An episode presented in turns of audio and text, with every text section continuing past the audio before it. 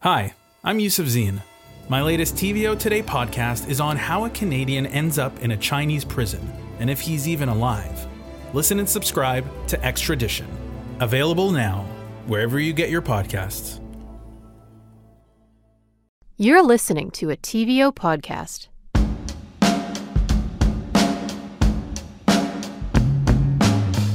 Welcome to On Docs, a podcast about documentaries and the stories they tell. I'm your host, Colin Ellis. And I'm your producer, Matthew O'Mara.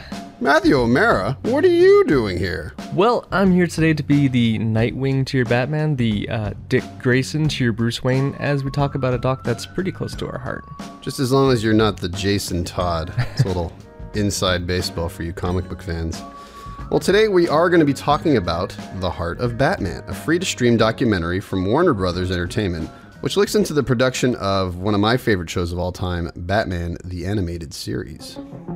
Batman the Animated Series really changed the way people were making animated drama. This was not the usual fare for kids' entertainment. We weren't just reinventing Batman. We were, all, Batman's villain gallery was all being reinvented. Fox did not give us a lot of notes. They had some overall general notes, but at least at first, they were pretty hands off. I always look back at this series and I am stunned at the stories that we got away with telling. We did push back aggressively because we felt like we kind of had to. There was many, many days when I would drive home and think, "Oh, I'm going to get fired tomorrow." Well, tell us how did you get into the series, Matt?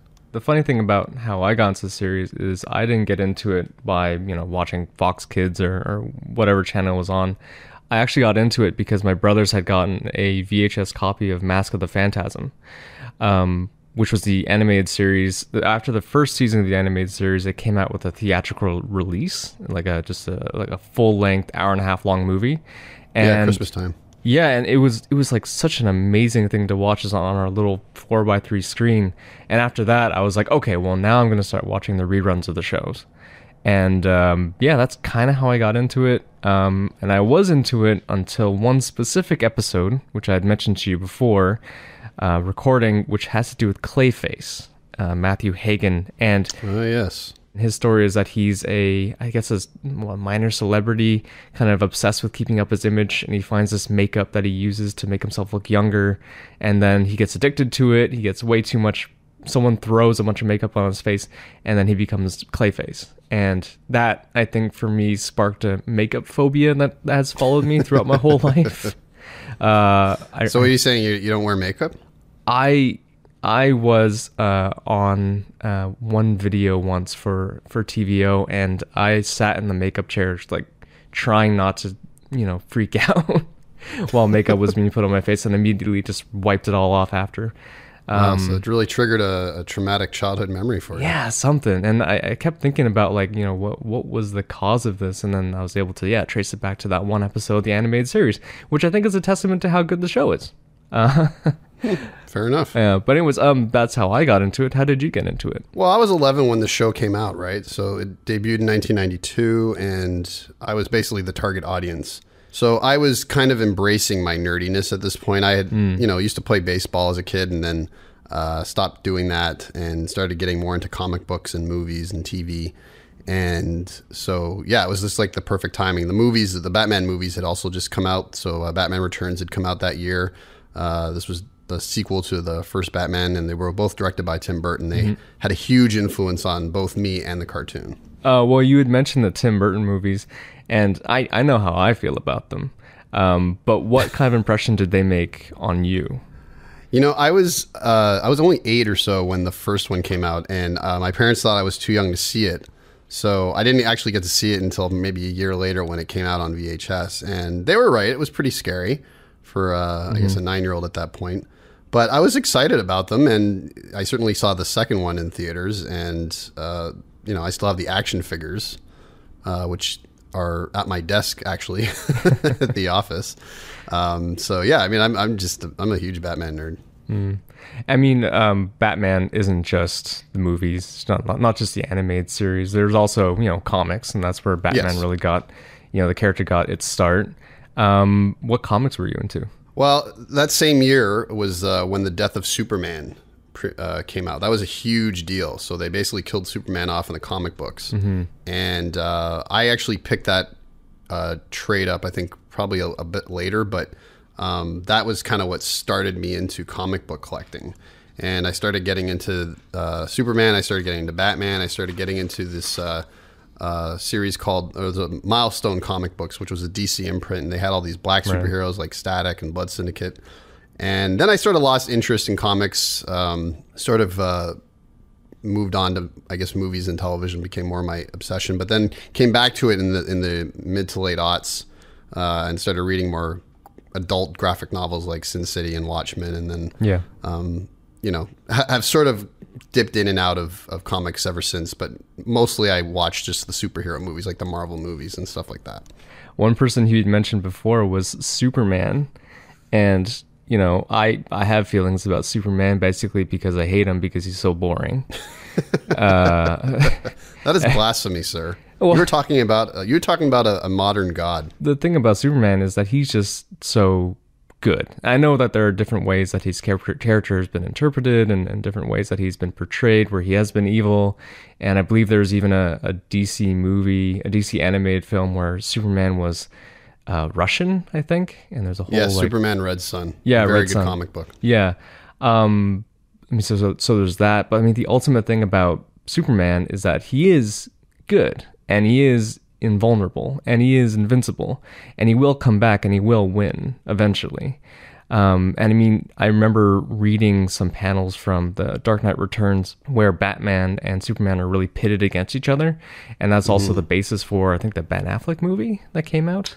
Yes. Yeah. Yeah. Dark Knight Returns was the comic, and that was created by Frank Miller. And then the Mm-hmm. movie Batman versus Superman is taking elements of the Dark Knight Returns as well as the Death of Superman, and it's also a terrible movie. But Yeah, well, so the less less said about it, the better. we're digressing here a little bit, so we should get into the heart of Batman. And with a bit of a primer here for our listeners on the show and, and on the documentary, Batman the Animated Series first aired in 1992 and was created by Bruce Timm, Paul Dini, and Eric Radomski, and was produced by Warner Bros. Animation, who created shows like Tiny Toon Adventures, Animaniacs, Pinky and the Brain, and Freakazoid. And, you know, the documentary really explores this world created by Timm, Dini, and Radomski, but it also introduces a lot of lesser known people involved in the series, like Jean MacCurdy, you know, who is the show's producer, uh, Shirley Walker, who composed the show's amazing intro theme, and Andrea Romano, who is the show's voice director. Yeah, it's not just a boys' world, right? Like, I mean, that's No, the thing yeah. that, that was that I took away is that there are a lot of women be- involved behind the scenes, Mm-hmm. and uh, I think both Shirley Walker and Andrea Romano are key to the show's success because that music is unbelievable, and I listen to it when I'm doing any kind of work. um, you always have I ha- have memories of certain pieces, like just you know when you're thinking about the Joker's theme music, or you're thinking about the music for Mister Freeze or any of the of the villains, really. And Andrea Romano is this great uh, casting and voice director, and um, we'll get into her, uh, I guess, when, in the course of the conversation. But I think that without her, without those women involved, Yeah. um, I don't think the show is what it is. you know, normally without COVID, there are a bunch of like comic book conventions going on, you know, Fan Expo, those sorts of things. I think that's where people like Andrea Romano really get a chance to shine, where, you know, they're up on a panel talking about, say, something like, you know, how do you get like uh, Mark Hamill to do his Joker? How did you get that sound? How did you do that? And, you know, getting a chance to be on a panel there and actually talk about that, I think is a way to really, you know, people to get highlighted for their work. Um, so without those comic conventions this year, it's it's kind of hard for these, you know, these you know figures and you know animation production history to really kind of get a voice out. So that's why I like the documentary so much. It it really uplifted those voices, as you said. Yeah, it Um, gives them their due. It does really, and I mean, one thing about the doc is that we, we kind of learned that you know at the time it was a bit of a renaissance when it came to animation. Uh, I mean, previous to this, we're talking about you know shows like the Super Friends and, and Hanna Bar- Hanna Barbera shows like Scooby Doo, and you know Batman himself was a bit more of a you know still sticking to the Adam West kind of like silly character that he was. Um, I mean, he's become a lot darker since, but you know, what did you think of that sort of era of cartoons? Yeah, these cartoons I hadn't watched before. Like I never saw Super Friends. Uh, Dragon's Lair was another one I wasn't familiar with. I did watch a lot of cartoons in the '80s because that's I was born in like '81. So uh, GI Joe was very popular with me. Uh, Transformers was very popular. But uh, I can't say I really knew much about the Hanna Barbera ones, except for maybe the Jetsons and the Flintstones. I guess those were both Hanna Barbera, but those were from like I think the '60s. Yeah. Well, I, I can tell you, I watched a, a, a ton of Scooby Doo. And the, the big thing about Scooby Doo is that there's a villain, they have a clear motiv- motivation for why they're bad, and they're always, you know, caught at the end of the episode and sent to jail. And that's like kind of the exact opposite of how Batman the animated series deals with their like villains. Like there's Yeah. a lot more depth to them, which I really enjoy. I would have um, gotten away with it too if it hadn't been for you lousy kids. basically. But one thing I think that really held back animation at the time, and this is something they bring up early in the documentary, is broadcast standards and practices, which is also known as BS&P. And basically, what that was was they would look at what you were showing on your show, and they would censor it if things were too violent. They introduced Avery Coburn, who, you know, who is the vice president of Fox Kids BS&P, and one of the producers says of her, you know, that she's kind of the unsung hero of this thing, and that if they had a normal standards person, uh, you know, from the 60s or 70s, you know, the people who were creating those Super Friends kind of shows, uh, that you know they would have been flayed alive for what they were trying to do in Batman the animated series. And I mean, they're talking about like things where in Super Friends where you know the characters had all been shrunk to the size of like you know two inches tall and they had to fight tarantulas and you know i think it was robin in, the, in the show had to punch a tarantula and it fell off a table and they actually had to show the tarantula walking away so Yeah. you know that was the sort of the, the depth of like the violence that they weren't allowed to depict We had a scene where Robin kicks a spider off a table that's going to attack them. And uh, and we got the BS&P note. Is the spider okay? We have to show that the spider is, is okay. And so we had a, a panel put in the storyboard where you see the spider crawling away. That first year on Super Friends was just, I, I, don't even want I've never gone back to see them. But in Batman the animated series, you know, I think they make it pretty clear from the very beginning that this is for a slightly older audience. And I think you can just sort of see the darkness inherent with, within it. Like people have guns, like people die, like there is blood. Um, so I mean, it's a really interesting time, I think, for Warner Bros. Animation to be stepping into the space and saying like, no, like we're gonna be doing things a little bit differently. Yeah, I actually remember showing uh, an episode to my friend's niece when she was visiting us. When I, uh, him and I used to live together, and uh, she was about a year and a half, and we showed her a pretty tame episode. For, well, what I thought it was tame, but uh, she was a little too young and started crying, so we had to turn it off. No, but I think you know that darkness is kind of what made it so great, right? And I think people usually say when they th- when they think dark, they mean violence. Um, but it was also also just the look of the show. I mean, a lot of the action took place at night. There was a lot of use of shadow, but you know, it was also just the adult nature of the story. So you talked about Matt Hagen before, who is turned into this monstrous creature known as Clayface and can shapeshift, and he makes weapons out of his body.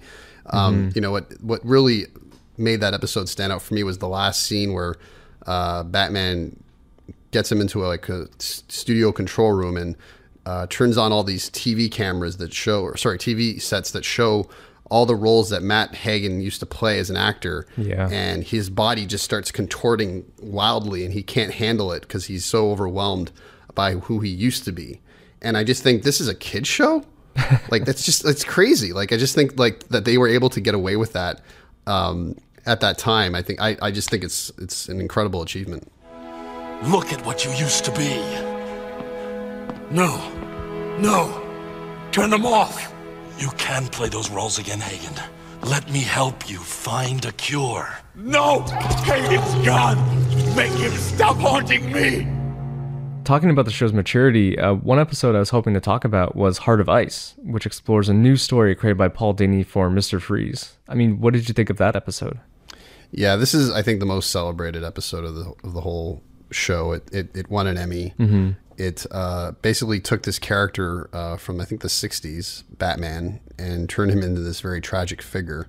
And for those who don't know, Mister Freeze was a scientist named Doctor Victor Fries, Fries spelled F R I E S, whose uh, terminally ill wife he puts into a cryogenic stasis so he can find a cure until he can find a cure for her condition. And the man that the company Freeze works for tries to stop him uh, from doing this work because it's costing him money. And in a scuffle, Freeze gets knocked into a bunch of chemicals and it turns his body uh, basically so that he can't live outside a sub zero environment. And he creates this suit that uh, augments his strength and he creates a freezing gun that he uses to like shoot ice at people. And it's a lot of people think maybe unfortunately about the Arnold Schwarzenegger version of Mr. Freeze when they think of Mr. Freeze, but they shouldn't. They should think of this uh, Batman the Animated Series episode, and it's great because you know he's he's an empathetic character, right? Like he he he's seeking vengeance on the on the man who's destroyed him, um, while also you know mourning the loss of his wife. And he has this this great there's this great image of him holding like a a snow globe with this ballerina, and he, he's almost like deliver, delivering a sonnet. It's like very it's like Shakespeare. It's Hamlet. Um, and I just think that was what's so brilliant about the show. It was able to create villains who you really sympathize with. This is how I'll always remember you. Surrounded by winter, forever young, forever beautiful. Rest well, my love. The monster who took you from me will soon learn that revenge is a dish best served cold. and who Batman sympathizes with because it's not just it's not just the audience. Batman actually has empathy, and that's what's such a great uh, invention of this series is that I think in most uh, iterations of Batman, you know, he's just beating up bad guys and. Uh, you know, some argue has a bit of a fascist uh, outlook, but in this in this cartoon, he's actually in, a lot of ways trying to help them. I talked about this a little bit before, but you know, you know, Batman's love of showing, you know, the the you know, not just the black and white interpretations of good and evil kind of come from its sort of noir detective story inspirations. Uh, you know, where, you know, both the antagonist and protagonist has flaws because Batman, like Bruce Wayne, is a deeply flawed character. Like he has like a lot of things that he's also trying to deal with and figure out, you know, specifically the death of his parents, you know, putting people like, you know, Robin into harm's way, um, dealing with, you know, the moral ambiguity of like dealing with these villains by himself. So he's like a deeply flawed character too. And I mean, in Super Friends, you know, Batman's only flaw was like the bad animation. So it, it was just like, it, it showed, you know, this is how stories could be told on television. And like one person who I think is, you know, really the kind of hero of the series is Jean MacCurdy. And mm-hmm. she took a chance on Bruce Timm and Eric Radomski. Like she didn't these guys weren't like they were like background painters and they weren't like they had never even produced a show before. And yeah, she- they had no experience. zero experience and she took a chance on them saying like you guys have a vision i'm going to help you push it through and then she brought on you know alan burnett to create the sort of the depth and creativity of the show and, and, and sort of give it a good story so i mean she really took a chance on these guys Yeah, it was. It was also just fortunate timing too, because like, you know, you have all these great writers, these great animators, producers who you know had some. I, mean, I shouldn't say they had no experience. They had they had some experience, but it wasn't like they were they had run a like a like a series there on their own before. Mm-hmm. And then they also had a studio that was willing to basically give them what they want, what they needed. And I think uh, Steven Spielberg was actually at Warner Brothers at the time. That was part of the reason they were uh, giving them money is because they wanted to make Steven happy. And he was, I think, involved in Tiny Toons, and so and Tiny Toons was part of Warner Brothers Animation. So I think you know a, a lot of times I think a lot of movies like the successful ones, uh, the ones that you know are classics. Same with TV. I think a lot of times it comes down to luck, but it's also just having the right people uh, on board and a willingness to put money into it and let people be creative. And I think that's how you get uh, great art. And I, I do think of Batman the animated series as great art. I don't think it's just like a, a kid show. I don't think that's why people still come back to it. I think it's because it's it's its themes, its its um its characters still resonate. I'm I just did a rewatch of it. Like I mean, it's been, it's a show that's been on.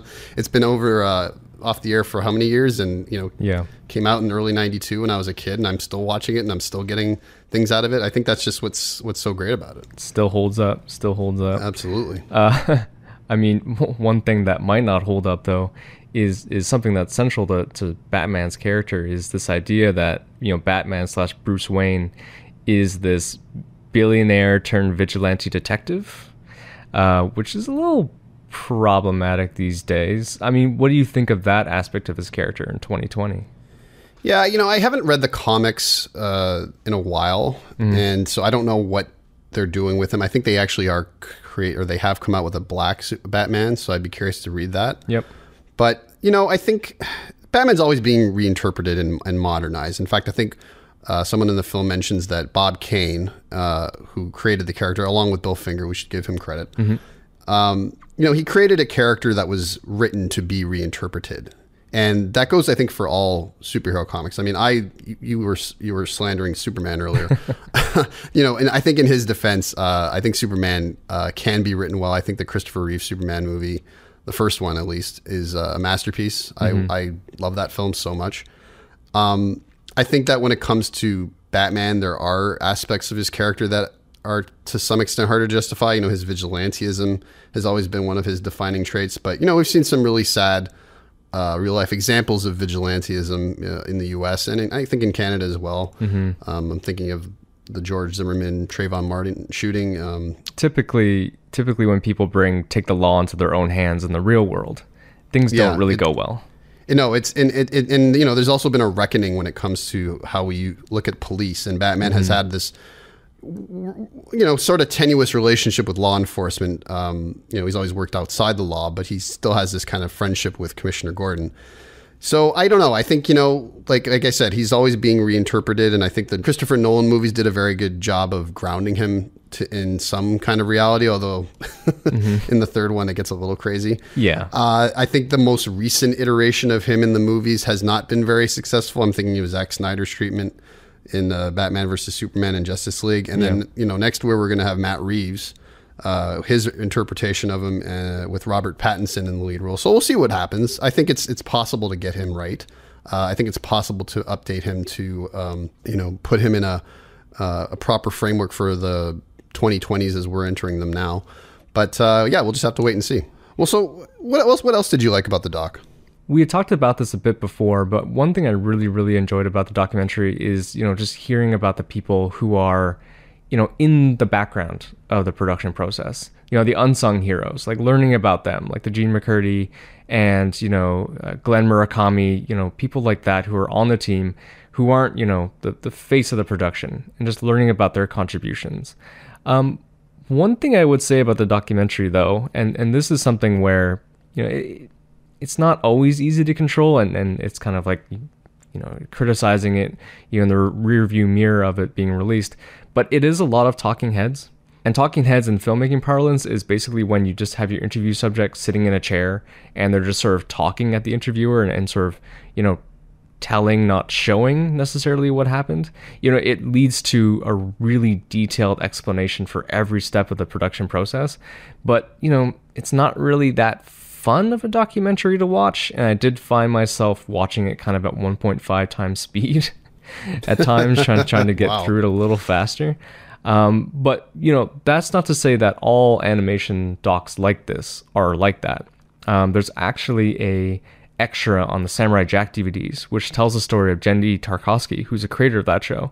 And the narration of that documentary is actually done by Mako Iwamatsu, who played Aku in the show. And they use these little animated interstitials to sort of tell the creator's story. The boy is named Genner, and one day would be known as Gam- Gan- Genndy Tartakovsky.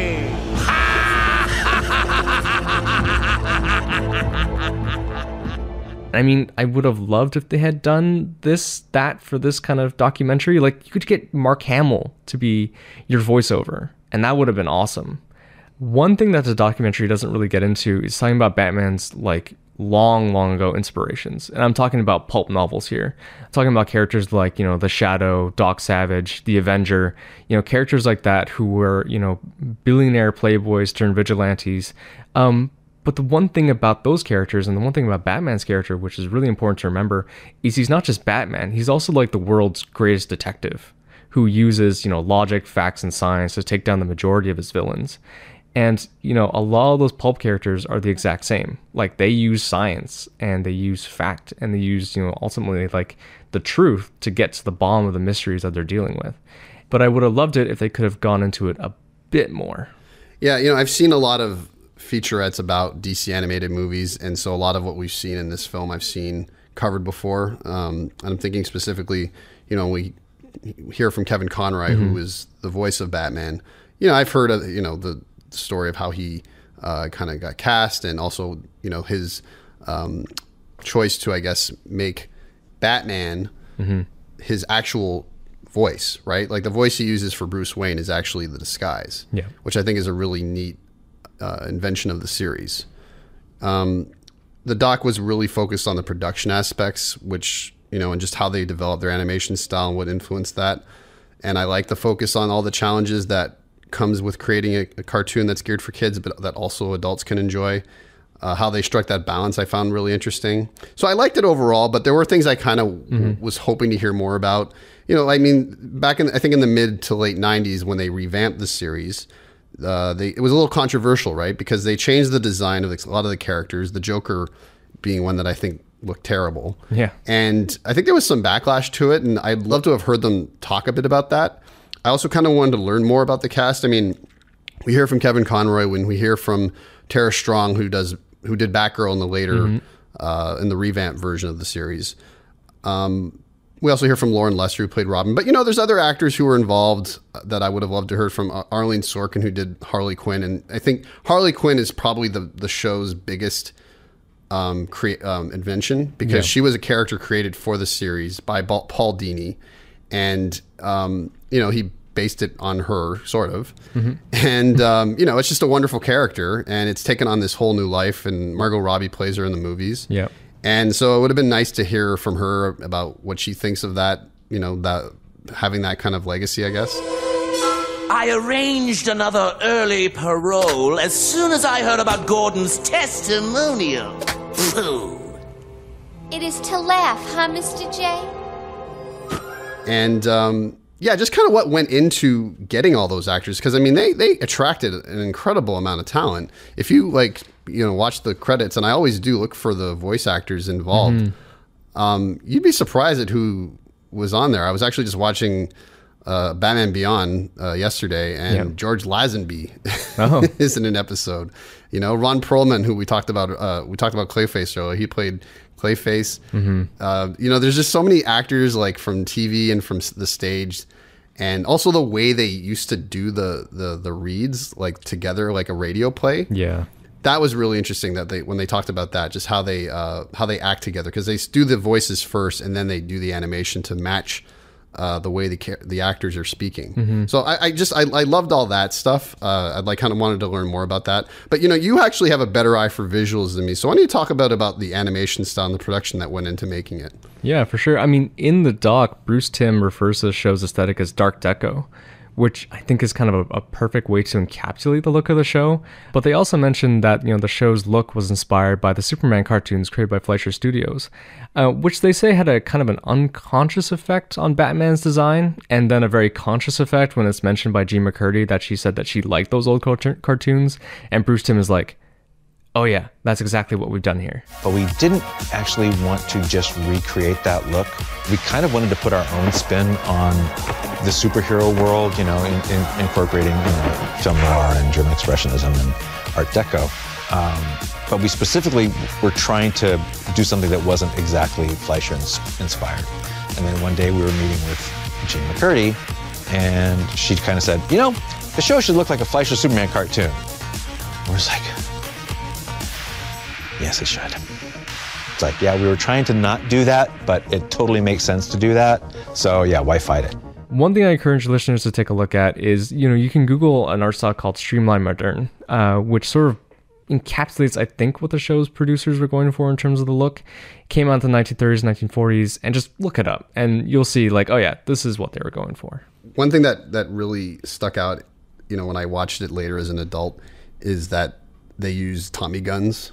Uh, you know, like so basically, you know, it's set in this period, but it's still kind of modern, right? Because they still have modern technology. It's just the look, like all the like the gangsters dress in kind of like pinstripe suits, and they have the fedora hats, and then the technology is still, you know, like car phones and, and computers. So you know, the, the way they were able to blend the two eras is really fascinating. For me though, that actually really grates against me when I see that kind of thing because, you know, you have people using, you know, rotary telephones and then you have the Batwing. So it's like you get this really weird juxtaposition of technology. And one thing that really drives me nuts in kind of a meta way is, you know, what kind of technology is Bruce Wayne's organization, Wayne Enterprises, hoarding? Like they could revolutionize air travel, except he uses it to fight crime. You know. yeah, it, it's kind of funny. Like, I mean, there's a whole like, you know, you know, Batman uses all this money to fight crime, but like he could just invest that money into, you know, eradicating poverty. Yeah, and I think yeah. Bruce Wayne does do that, some of that. Like his, you know, he, I think he's involved in philanthropy. Mhm. But you know, maybe if they uh, tax the rich a little more, some of these social problems we have. You know, like we could uh, add a new wing to Arkham or something like that. yeah, maybe maybe update some of their practices in that in that place a little bit. Well, you know, we gotta we gotta finish up here, but you know, I've had a lot of fun talking about this with you because I don't really get to talk about Batman as much on the car on the podcast. Uh, so I wonder if there's anything you'd like to leave our listeners with that you think uh, they should uh, know about this doc or about Batman the animated series. Um, I mean, just find a way to watch the show. Like, just just find a way to stream it yourself at home. You know, it, it as you said, like every single bit of the show is a work of art. And the one thing I think I love the most about the show, and, and they talk about this in the doc, are the episode's title cards. Um, Yes. The the title cards are just these beautiful like illustrations showing like you know it, it just completely captures what the episode is going for. So if you're looking to you know maybe you don't want to watch the whole show just look up the title cards and then you can see like exactly what what each episode is going for. You can get a sense of the design design of the show. You can even get a bit of the you know the character's story that they're going to be exploring in the episode. And um i don't know i i, think docs like this are it's scratching kind of a nostalgia itch i think for people right now because we're all sort of stuck at home and, and really can't go out and stuff. And i think you know being able to explore you know a show that probably gave a lot of kids you know comfort at the time when they were watching it um, kind of gave them you know, a hero to look up to a, a a character to really you know like enjoy. I, I think it kind of scratches a weird yeah like a nostalgic itch for people. And i think it's a it's a good watch because of that the last thing I, I'll say, and this was mentioned in the doc, uh, one of the actors, Tara Strong, who played Batgirl, Mhm.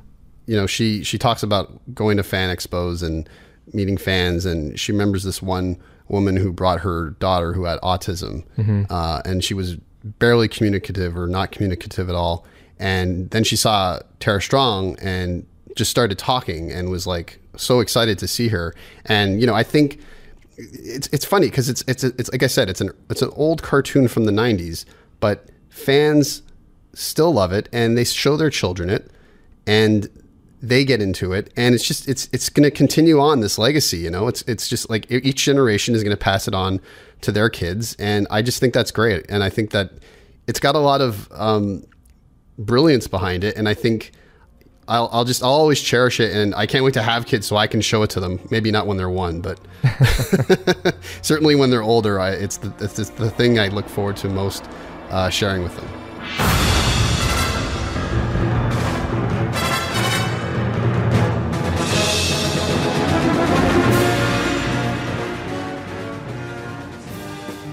And that's the podcast. The heart of Batman is free to stream right now on YouTube If you like what you heard, leave us a review on Apple Podcasts and better yet, tell a friend. Do you want to get in touch? Well, write to us at ondocs at tvo.org, or you can follow Colin on Twitter at ColinLS81 or me at Matthew O'Mara. Our producer and editor is Matthew Amara. Our production support coordinators are Nikki Ashworth and Jonathan Hollowell. Our series producer is Katie O'Connor, and the executive producer for digital is Lori Few. We're taking a break over the holidays, but we'll be back with new episodes in 2021, so please stay subscribed. And we'll catch you at the next screening.